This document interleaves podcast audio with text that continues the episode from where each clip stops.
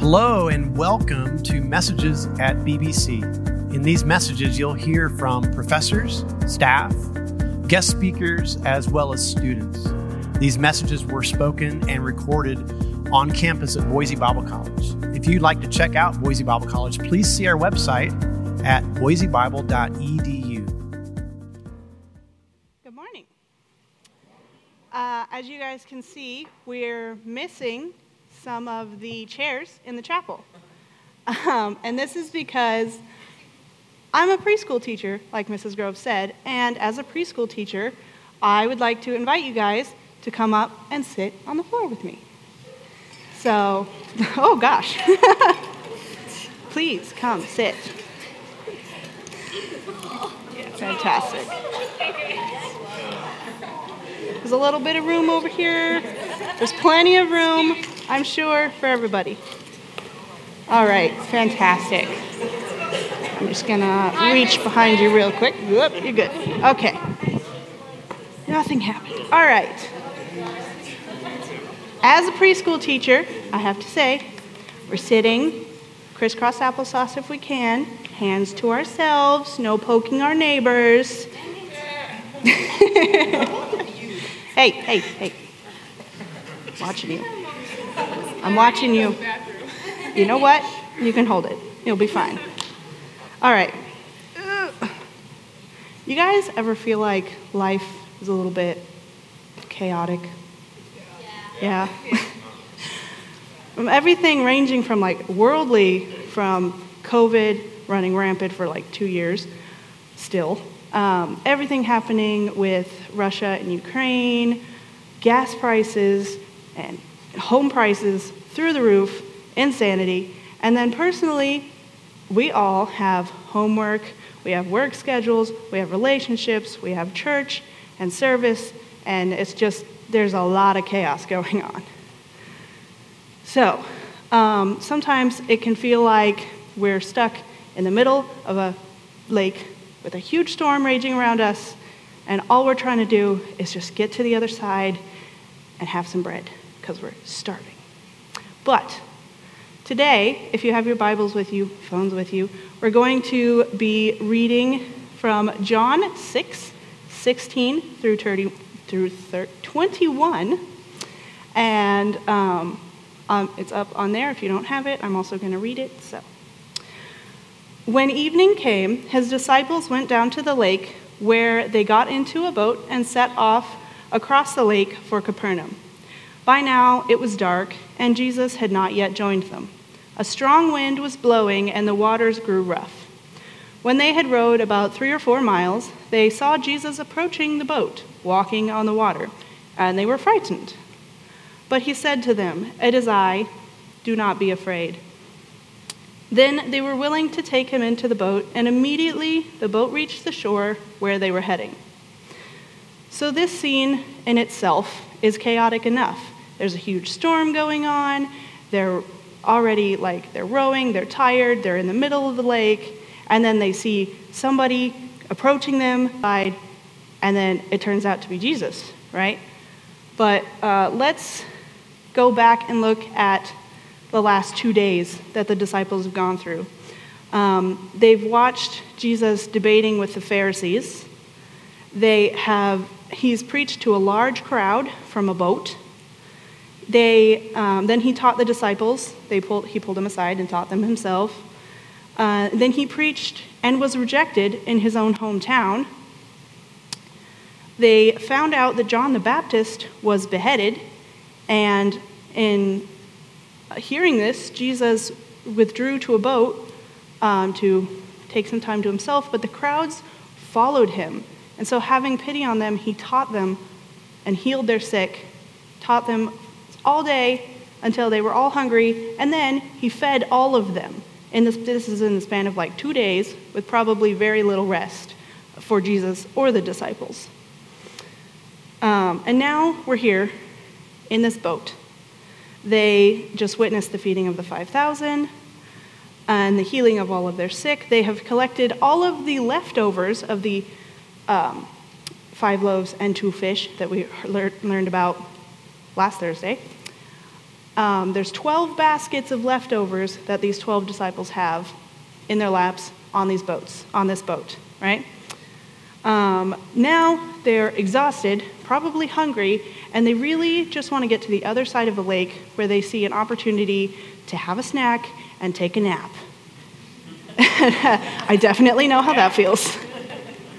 But first, they have to get there, and this storm is immense. Keep in mind that many of these men are fishers, fishermen. They're used to rough waters. They're used to how much strength it takes to row a boat. So, for the Bible to say that it was insanely hard for them to do this means that it was a huge storm. It had to be. But um, if we back up one verse, um, we see that Jesus is up on the mountain uh, by himself, which is something that he often did. It says, Jesus withdrew again to the mountain by himself, period. Uh, and when evening came, the disciples went down to the lake, where they got on a boat and set off to the lake, period. Oftentimes, um, we see paintings of this scene set in like two. So, part one is Jesus up on the mountain by himself. That's, that's part one over here. Okay, and then we see pictures of the disciples in the boat, and that's part two. And they're part one, part two, they're separate. But if we see this scene like from above, it's not separate. It's not part one and part two, it's together. Jesus is up on this mountain praying at the same time that his disciples are in this storm.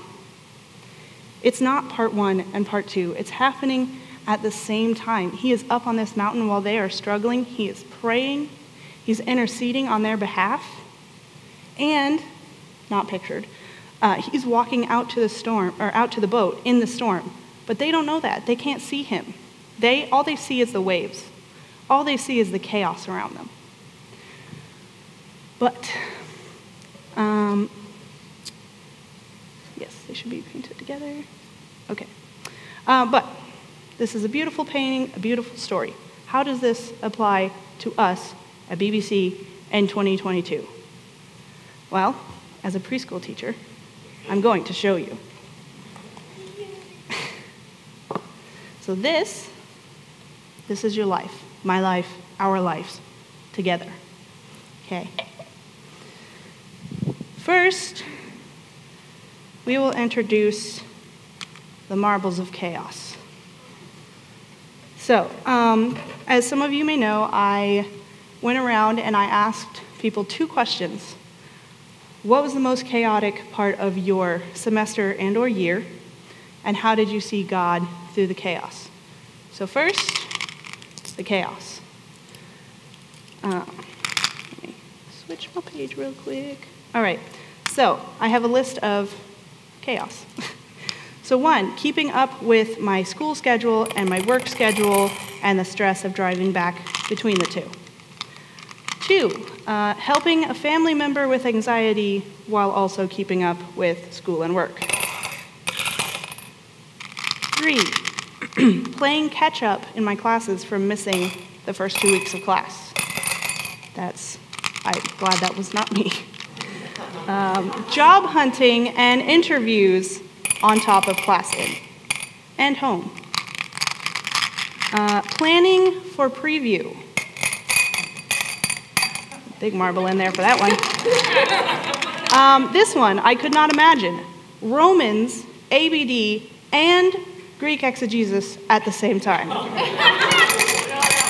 Holy cow, that's a lot.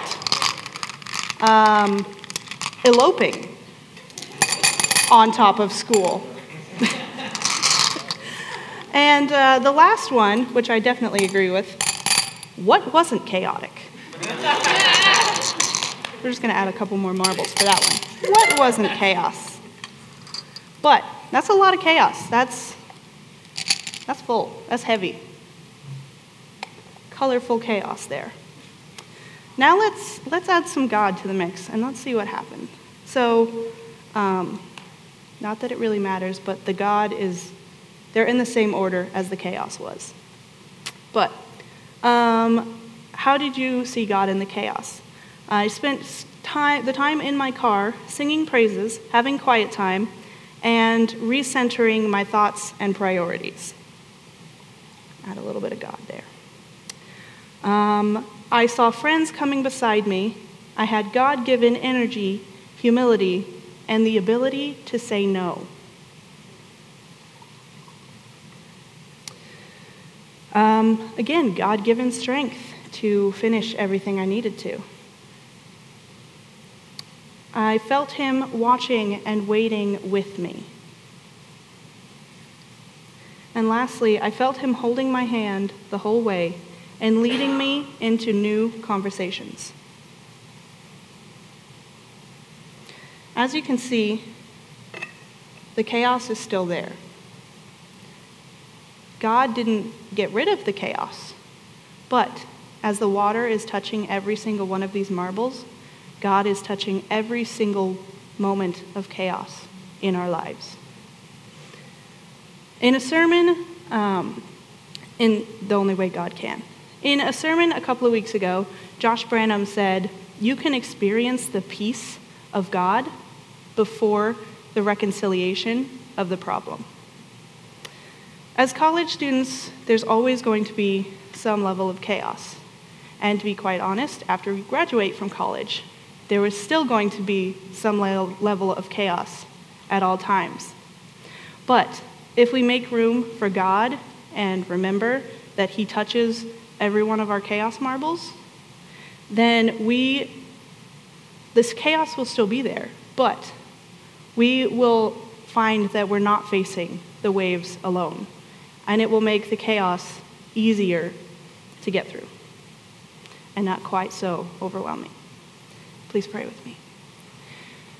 Dear Lord, I thank you uh, for every single person in this room right now. I know that we're all facing different kinds of chaos. Um, and while it may look like we have it all together on the outside, um, it may just be complete crazy waves on the inside, Lord. And I just pray that we keep our eyes open and our hearts ready to see you within, around, and touching every moment of chaos marbles in our life. Um, I thank you for the opportunities that you have given all of us, and I pray that you be with us through the rest of the week. Thank you for all that you've done and all that your Spirit has uh, done within us. And may He continue to grow us into the people that He wants us to be. I pray these things in your name. Amen. Thank you for listening today. Boise Bible College exists to raise up leaders for the church, where we value scholarship, humility, innovation, and community. For more information about Boise Bible College, please see boisebible.edu